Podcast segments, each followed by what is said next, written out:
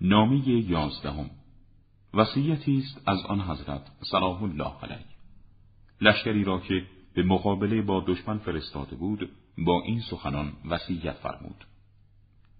هنگامی که در برابر دشمنی فرود آمدید یا دشمن رو یاروی شما فرود آمد اردوگاه شما بر بلندی ها یا دامنی کوه ها یا میان رودخانه ها قرار داده شود تا پناهگاهی برای لشکریان شما و مانعی سر راه دشمنانتان باشد.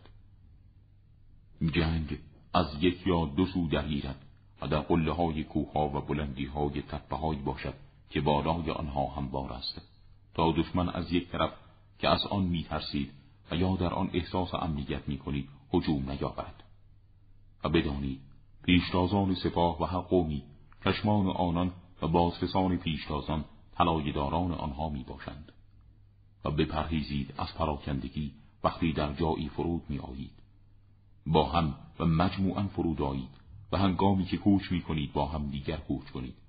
وقتی تاریکی شب شما را فرا گرفت نیزه ها را دور خود برپا دارید و خواب را نچشید مگر اندکی یا به مقدار چشیدنی.